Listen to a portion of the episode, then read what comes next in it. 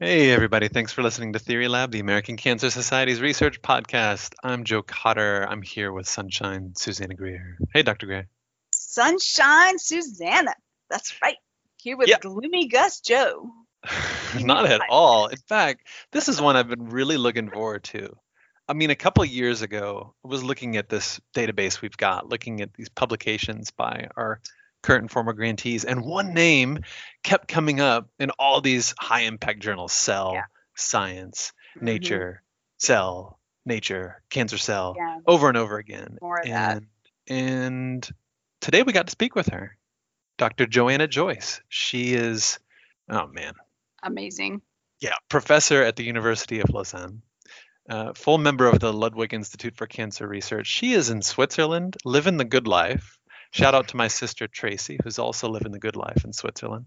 They got they got things figured out over there, and one thing she's trying to figure out, Susanna, is a pretty terrible disease, but she's doing some great work. Yeah, she, so Joanna is just, first of all, you guys are going to love her. She has an amazing, super fun accent, uh, which is much better than my Southern accent, as Joe tells me. but that's okay. I know what you're talking about, Susanna. You talk real good. I do talk real good. So she is just awesome.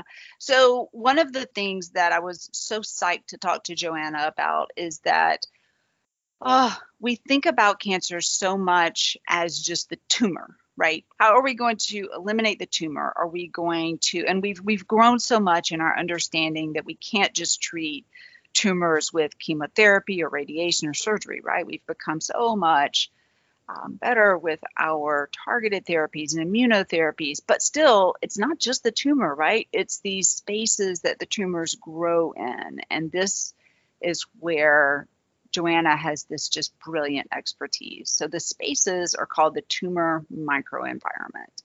So Joanna is going to spend time explaining to us why does that matter, right? Why, why does it matter the space that a tumor grows in? And then what are we going to do about it? So if the space matters and she shares with us some really nice analogies that we can think about and you can just like look around look around you. Why does the space that you're in matter?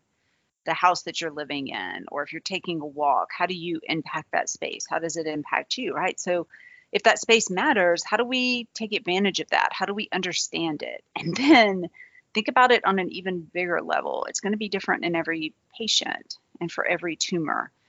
Okay, so that's step one. Step two, she studies the most challenging tumor there is.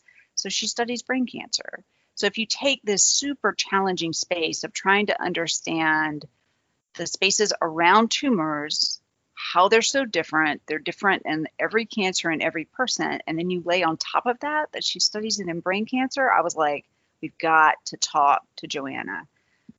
You guys are going to learn so much. You're going to love her. So let's listen in. Well, good morning, Joanna. How are you? Good morning, Susanna. I'm very well, thank you. How are you? I'm great. And well, it's morning for me because I'm in Atlanta, Georgia, but I don't think it's morning for you. Where are you? I'm I'm in Lausanne in Switzerland, uh, next to Lake Geneva, and it's uh, it's afternoon for us here. Well, that just sounds spectacular. Well, thank you so much for joining us for the podcast. We are so excited to talk to you. So if you're ready, we're gonna we're gonna start talking about the places that surround tumors as they grow. Are you ready to jump in? Yes, yeah. All right, well, let's do it. So, clinicians and scientists call these kind of spaces around tumors, and I, I just want to kind of clarify this for our audience this tumor environment or tumor microenvironment. So, this isn't something we've talked about a ton on the podcast. So, help us understand this. What, what do we mean by tumor microenvironment? Sure, yeah. So the tumor microenvironment, um, it basically refers to all of the components or the parts that make up a tumor, in addition to the cancer cells themselves, of course. Um, this can include blood vessels, which provide nutrients and oxygen to the growing tumor, many different types of immune cells, including T cells, B cells, macrophages, neutrophils, dendritic cells, stromal cells, including fibroblasts and pericytes that can help generate a supportive niche for the tumor to develop within and, and to grow. And all of these different cell types, they, they produce, they release many, many different molecules into their local environment. And these include uh, growth factors, enzymes, exosomes, and uh, they use these factors to communicate with each other.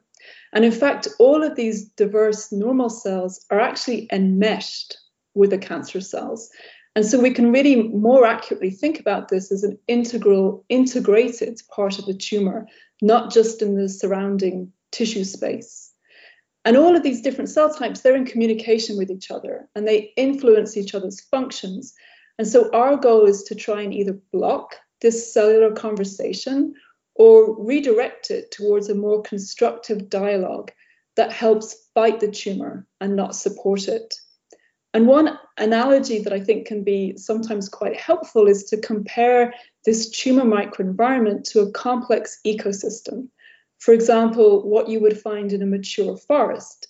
So here the trees are nourished not only directly via the soil, but also through a complex root network with other plants, by the bacteria, fungi, lichen that live on the trees and underground, by water sources such as the streams that run through the forest, by the dissemination of seeds, by the wind or birds or animals, and so on.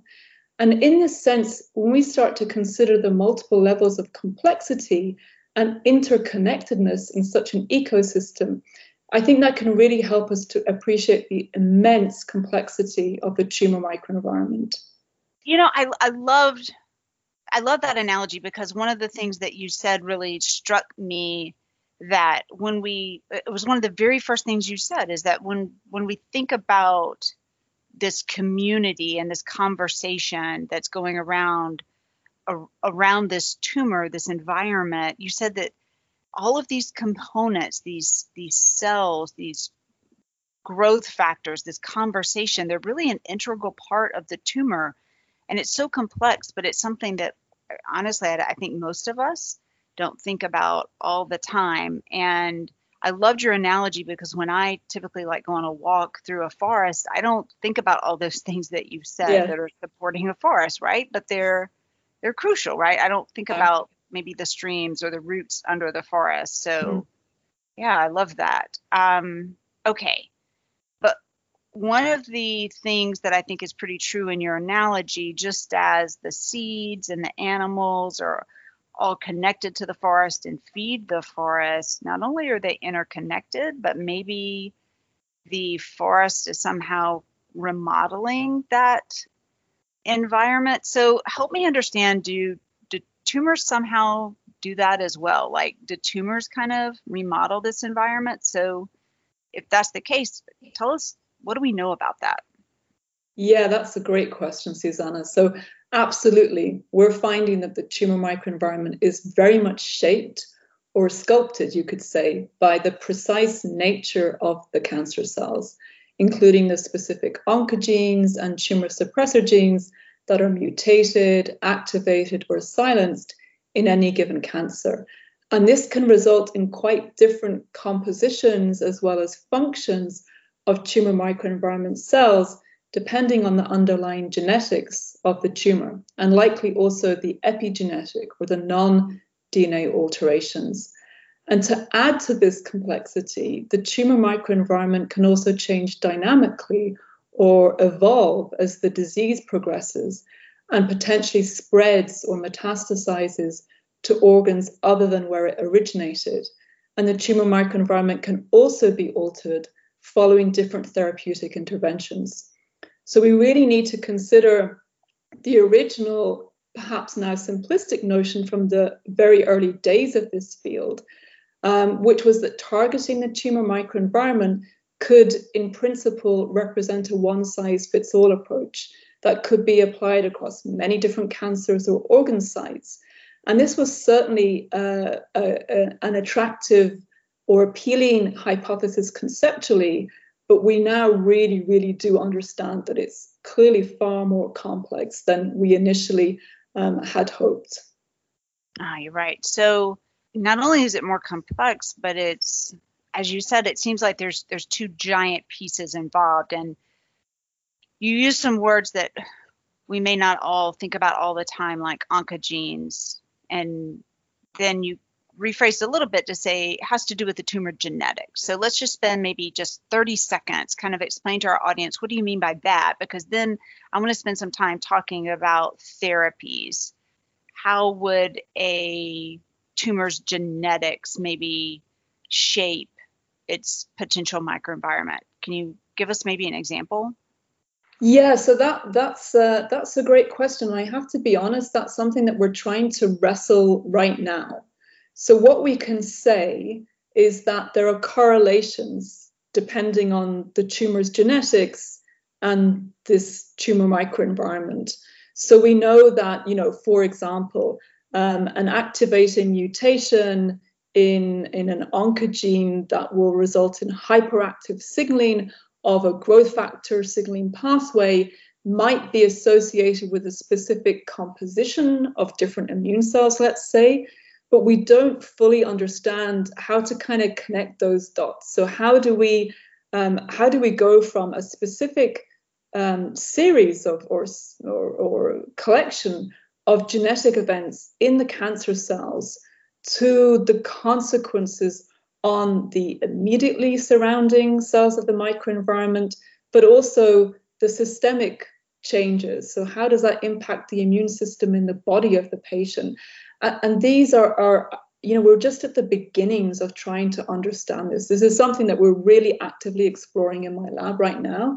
But I, I can't say right now what's what's sure. you know where cause and effect is there but but for our audience one of the things that you are maybe suggesting that we're starting to think about is that for a tumor that maybe has genetic alterations that cause it to maybe divide cause the cells to divide super quickly yes. and cause changes in the immune response that's a change in the environment of the tumor um, is exactly. that fair to say you're seeing yes. those kind of changes okay yes. all right yeah.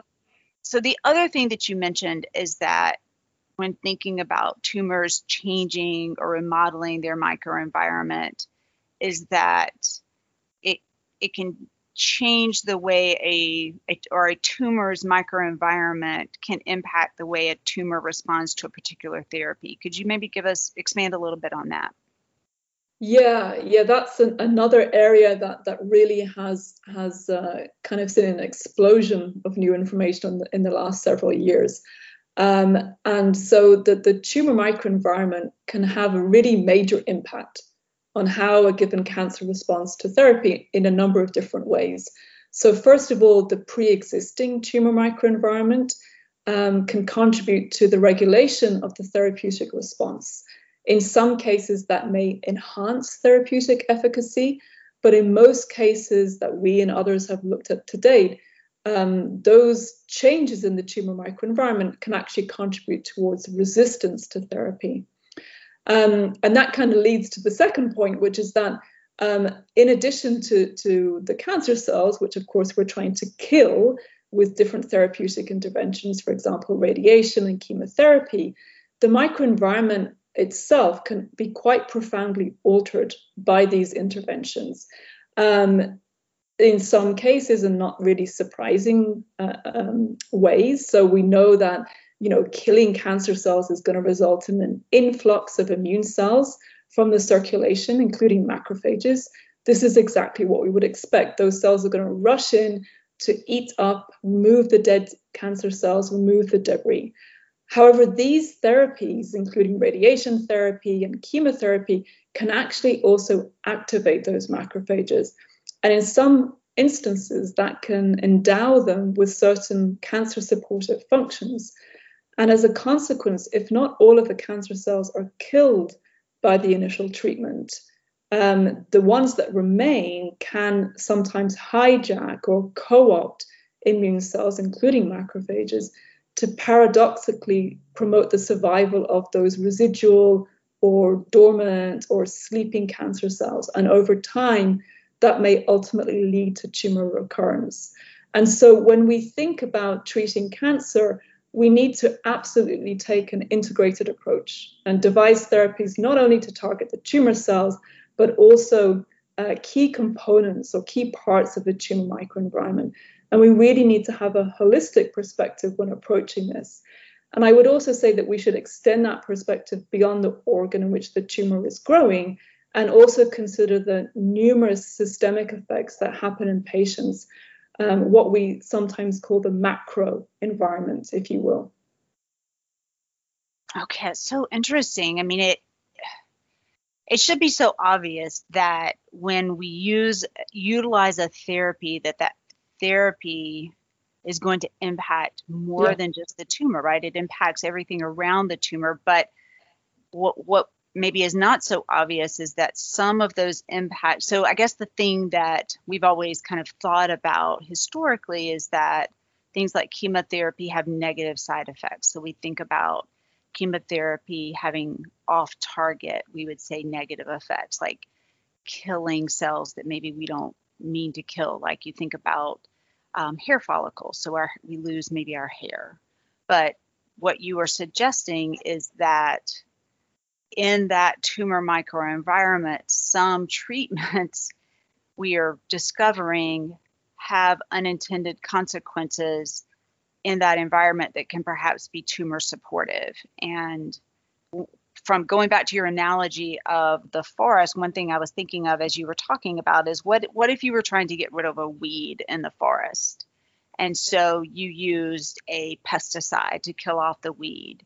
And what if that pesticide maybe did kill the weed, but didn't kill a neighboring weed and or allowed a you know uh, something you know some I don't know, a, a, weed neighbor to grow that that or or maybe was a fertilizer for something else that you you didn't particularly want to grow. and it was an unintended consequence that we just wouldn't know, um, and, and maybe wouldn't see right away. So, one of the questions that I I'm so fascinated by, and one of the reasons we really wanted to talk to you on the pod is that as we begin to take all of these things into consideration, that we struggle as scientists and clinicians to treat cancer.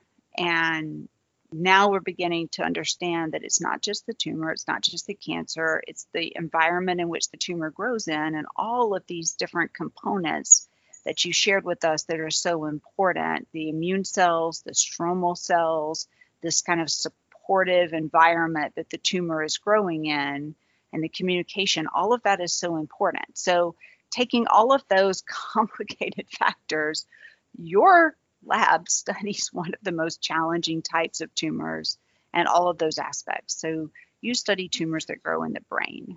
So, I wanted our listeners to understand kind of the background of why I was so interested to talk to you so help us to understand what's happening um, when we think about the environment that surrounds tumors that grow in the brain.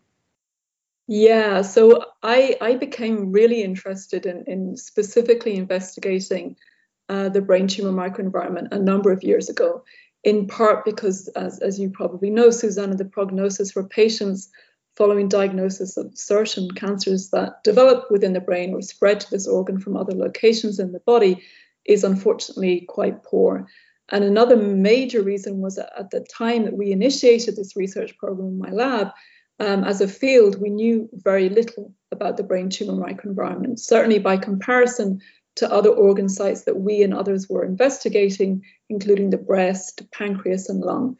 And so I thought this was really a critical area to explore.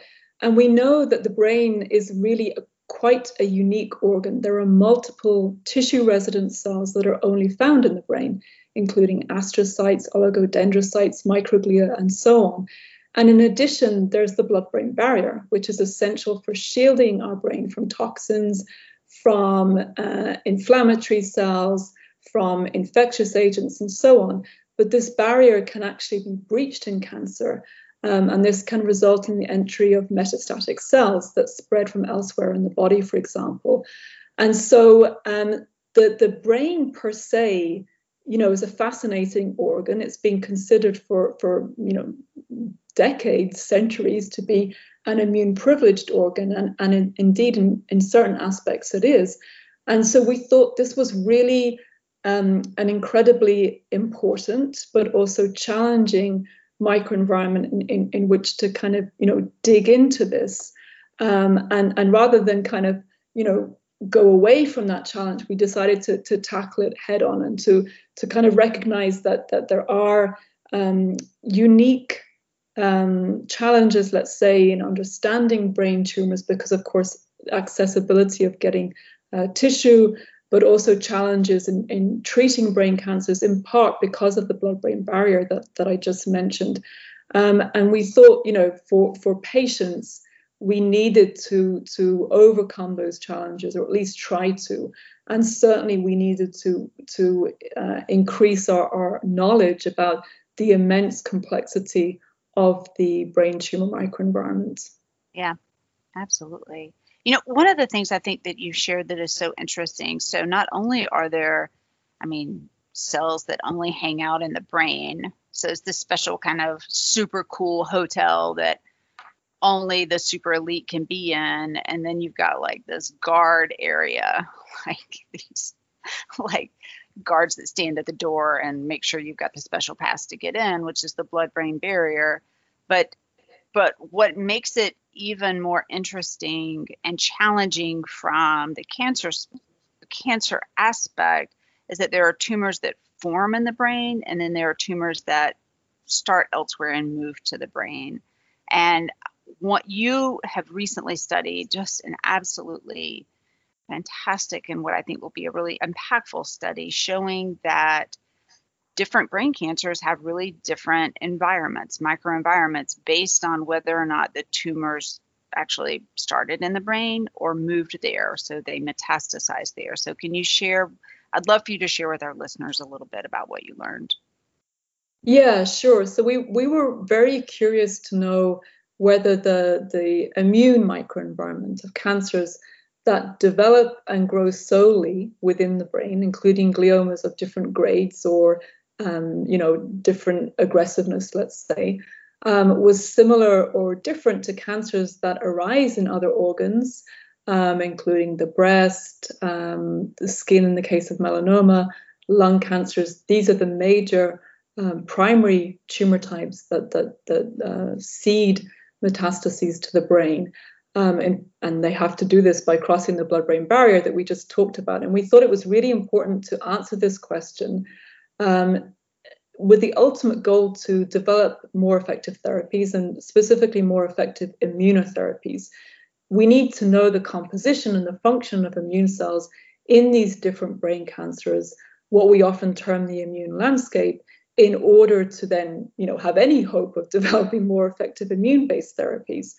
And so what we found in this study is precisely by comparing all these different types of brain cancer side by side, um, we were able to, to directly look at the landscape of about 15 distinct immune cell types uh, in each tumor sample. And it's really important to say that we obtained those samples directly from the operating room from patients that were remarkably generous in, in terms of uh, uh, consenting to be part of this study. And, and I want to thank all of those patients immensely um, for that generosity because without that we would we would not have been able to um, to uncover uh, the the uh, landscapes within these different cancers. Um, and we found that it was remarkably complex and also quite different depending on the type of cancer that we were analyzing.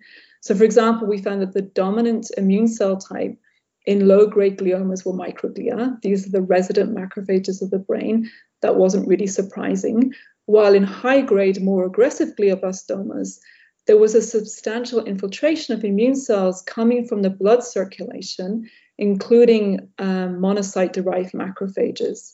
And then in metastases that spread from breast, lung uh, cancers, or melanomas, the immune landscape was considerably more diverse compared to these gliomas that, that develop and stay within the brain.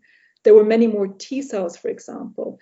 And that gives us uh, quite some hope that for these specific tumors, we can now try to find strategies that enhance the cancer killing functions of these T cells um, and use that to eradicate, hopefully, metastases in the brain. And, and really, by, by, by doing this in, in, in, in a comprehensive and integrated way, we were able to, to reveal those differences that, that I don't think we would have been able to do if we'd, you know, looked at studies separated, you know, five years apart or whatever, or just looked at, at one type of, of, of tumor. Uh, it was really revealed, these landscapes were revealed by looking at them in, in parallel. Oh, sure. Well, okay, I have I have so many questions, but we only have time for a few. So let me just ask the ones that I think will be most interesting to our listeners. So first of all, oh, my heart my heart is just so so big and full to those patients and mm-hmm. thank you i just I, I i cannot say thank you enough to them mm-hmm. so to them and and their consent um, what a gift what a gift to to um, to every cancer patient so um, Absolutely. Just have a, a, moment to say thank yes. you and, and yes. to have a heart that is very full. Um, yes. So let me ask you about let, us talk about the gliomas first. So, for our listeners who aren't familiar with that language, so you talked about low grade and high grade gliomas. So, maybe let me let me phrase that in a way that we would say a, a lower grade glioma. Um, let could you put that in in words that might everyone might be able to understand? Low, just really quickly, a low grade versus a high grade glioma. How would you differentiate those? Yeah. So so in, in um, let's try and make it as straightforward as, as, as I can. Uh, you have to bear with us as scientists. We're very used to, to kind of falling back on our jargon. Um, so low grade versus high grade gliomas, I think that the, the simplest distinction to make between those is that low grade gliomas are proliferating more slowly. They're less invasive than high grade gliomas. They also have a much better prognosis for patients. High grade gliomas, um, by contrast, um, are, are, really quite rapidly um, dividing and growing cancers. They infiltrate um, really throughout much of the brain. Um, and they are, are aggressive and they're challenging to uh, to treat. So the the prognosis for those those two types of gliomas that have again coming back to what we talked about earlier very, you know, quite different uh, underlying um, genetic alterations. Um, that results in, in, in, quite a different uh, prognosis for, for patients diagnosed with those types of, of gliomas. Ah, okay, thank you, Joanna. And so I'm imagining what might have been surprising to you was that the more aggressive the glioma, the more different the immune cell population and all kinds of different immune cells were showing up as the gliomas became more aggressive and immune cells that normally aren't in the brain because of that guard to the yes. brain right? The the the blood brain barrier keeps immune cells out because we don't want inflammation in the brain. So was that surprising to you? That was surprising. It was surprising also because of course you know I'm, I'm sure many of the listeners here when you think of the immune system and cancer, you would be right in thinking that um, a correlation between more immune cells should be good for the patient and bad for the cancer. Um, and what what we're seeing, and what you know, many many people in in, in the greater um, tumor microenvironment immunotherapy field are seeing, is that that's not always the case. Um, and so more is not necessarily better in, in this uh, analogy for the patient. And that's because the functions of those immune cells are uh, impacted both by um, the underlying cancer, the type of cancer that we're looking at, but also the tissue in which that cancer either uh, arises and develops or which it, it spreads to. Um, and so, you know, if we think about T cells, for example, these are uh, key, um, you know, components, key soldiers of the immune system, um, which are generally um, engaged to to fight cancer cells, to seek out and kill cancer cells. Um, but what we found is that while there were actually, uh, you know, surprising number of T cells in um, in in brain metastases um, by definition of the fact that we had isolated um, those samples from, from cancers that needed to be surgically operated on, that meant that the immune system did not have this cancer under control. It wasn't seeing the cancer cells for whatever reason. Um, it's also possible that, that by virtue of being within the brain, um, those cells are further protected uh, by being seen by the immune system. And so that was really surprising to us the, the complexity and the diversity of all these different types of immune cells. Um, in some of these cancers, comprising you know 40 50% of the tumor mass was not the cancer cells it was these immune cells and so that really opens up so many questions that we are actively um, exploring in the lab now to understand why are their functions um, being blocked. And, and, obviously of course how can we uh, how can we relieve those blocks? Yeah that and that was going to be my next question is that i mean despite these enormous challenges what what you are understanding is that the diversity of the cells that are in these tumor microenvironments and the complexity, despite kind of this being like a moment of, oh my gosh, it also opens up enormous possibilities and opportunities. So I think the clinical implications are huge. Um, we're now understanding that we can't think about tumors without thinking about the spaces they grow in, just like we can't think about trees without this ecosystem that they're growing in. Um, you know, the, the roots that support them, the streams that support them, the seeds, the birds, the animals. We, we just can't think about nothing. None of us, none of us is alone. Um, we all are growing and being maintained and supported in spaces, including tumors. So help us understand what what do you think are the most important steps that your lab and then other labs need to think about as we work to translate data like yours to the clinic? Yeah, I think really probably one of the most important considerations is that we have to tackle this immense complexity head on. We can't reasonably expect that by only trying to target the blood vessels alone or only trying to target the macrophages alone that we're going to be able to effectively treat cancer in the long term. And so this really necessitates an integrated, what we would say a systems level approach to understanding and ultimately treating cancer. Um, one that we're increasingly taking for our studies in, in my lab, and many others are too.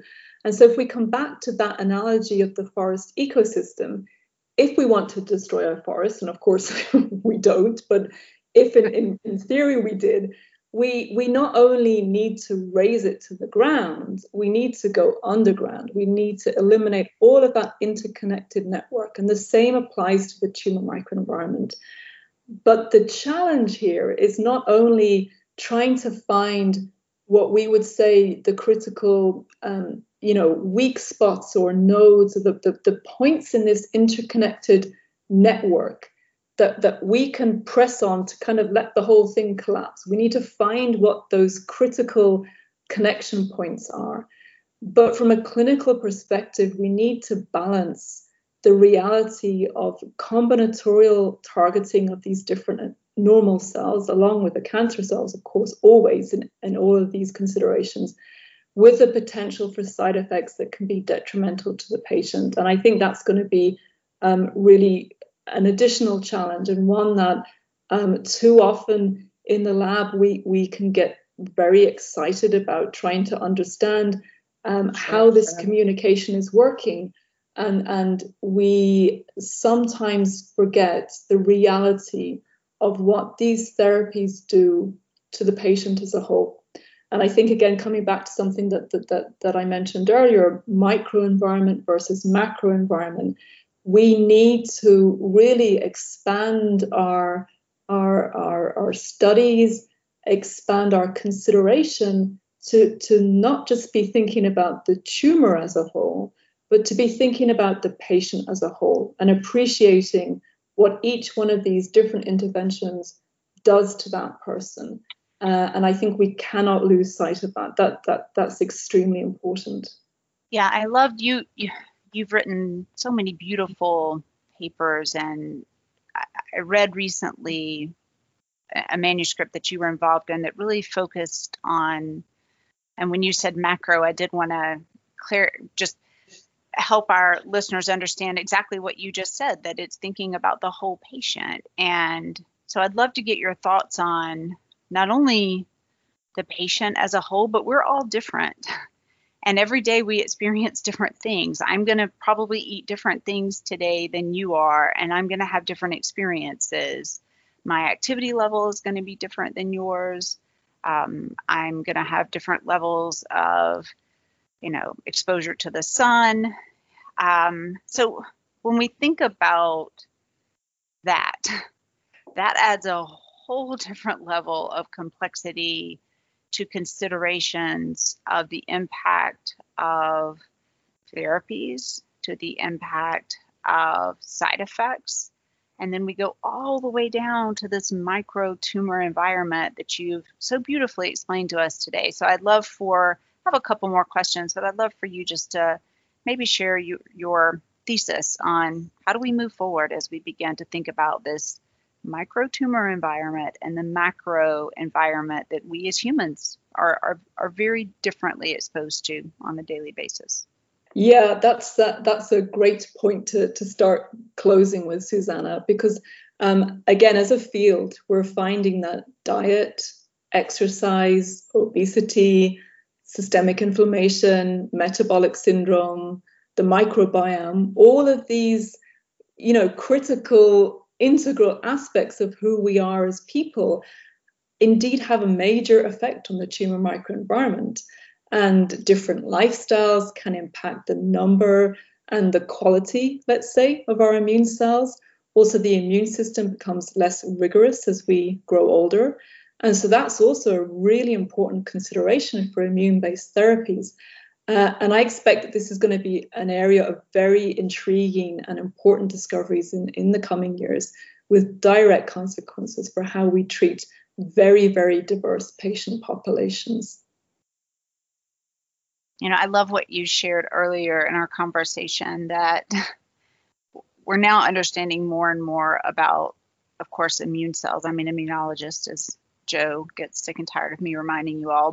but, but we now know that more isn't always better regarding yes. immune cells. But we we do know that understanding both when it comes to immune cells and immune responses is always better. And I I, I love your point that um, understanding how all of these different uh, environmental um, factors impact each of us, um, it's going to just make things better. So thank you, thank you for the role that you're playing in this space. We are we are grateful. Um, you are not funded by the American Cancer Society now, but you were, and this is an American Cancer Society podcast. So I would love to for you to share with our listeners um, if the American Cancer Society funding did have an impact on your career. Yes, it, it certainly did. Um, I was very fortunate to receive a Scholar Award from the American Cancer Society a few years after I started my lab. That was when um, I was at Memorial Sloan Kettering Cancer Center in New York. Um, and that very generous funding from the American Cancer Society supported several of our early findings relating to the importance of specific immune cells, uh, including macrophages that we've spent some time talking about here today. Um, and that funding allowed us to dig into the mechanisms by which cancer cells subvert or co opt the functions of macrophages in breast and pancreatic cancers, uh, changing them from being tumor suppressive to tumor supportive, in part through their secretion of invasion promoting enzymes, for example. And then we were able to build upon that early foundation of critical support and the knowledge that resulted from it and that was was really um, uh, instrumental, I would say, in subsequently expanding our research program to other cancers, including the brain that we spent a lot of time talking about here today, but also to other cell types in the tumor microenvironment, in addition to macrophages. Um, so I would say that that uh, funding from the ACS had a very important impact on my research and, by extension, my early career as an independent scientist. And in this uh, respect, I think it's really, um, I, I hope, good for the listeners to hear that this program is really wonderful because it provides generous support over three years to, to young researchers who are just starting to build their own independent program. And it's really helped uh, launch the careers of, of many wonderful scientists. And so um, I want to thank you, uh, everybody who's listening, for everything that you do um, to make that possible.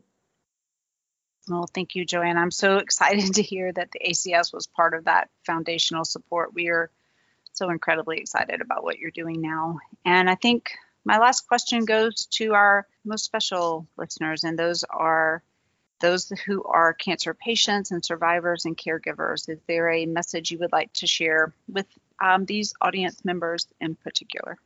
Yes, um, I'd like to first thank you all directly for listening to our conversation today. And I want to express really my immense gratitude for the many different ways in which you support the American Cancer Society, including through your volunteering, fundraising, advocacy for patients, and also as, as, we, as we just touched on in your um, many different ways that you support the research um, that we're all um, uh, striving to do. I'd also like you to know that as scientists, we're really passionate and dedicated and relentless about our research, and we want nothing more uh, than for the knowledge or the scientific insights that we gain in the lab to ultimately have an impact on patient treatment. And this is really, uh, I would say, probably the most strong motivation that one can have in life. It's, it's, I feel an immense privilege to be a scientist and particularly a cancer researcher, and there is nothing uh, that motivates me more um, than the, the, the, the longer term goals that, that, that we hope to uh, achieve. And I can also understand that that maybe it seems from the outside that scientific progress can be slow or not fast enough when you're a patient diagnosed with cancer or a family member um, of a patient. And I really want to reassure you um, that the cancer research field is advancing at an incredible pace right now. And we're 100% and more committed to doing our very best to alleviate the burden of cancer in the coming years. Well said, Johanna. That was beautiful. Thank you so much. This has been an absolute delight and best of luck to you. We're um, behind you all the way. Thank you so much, Susanna. Thank you right. to everyone who's who's listened today as well.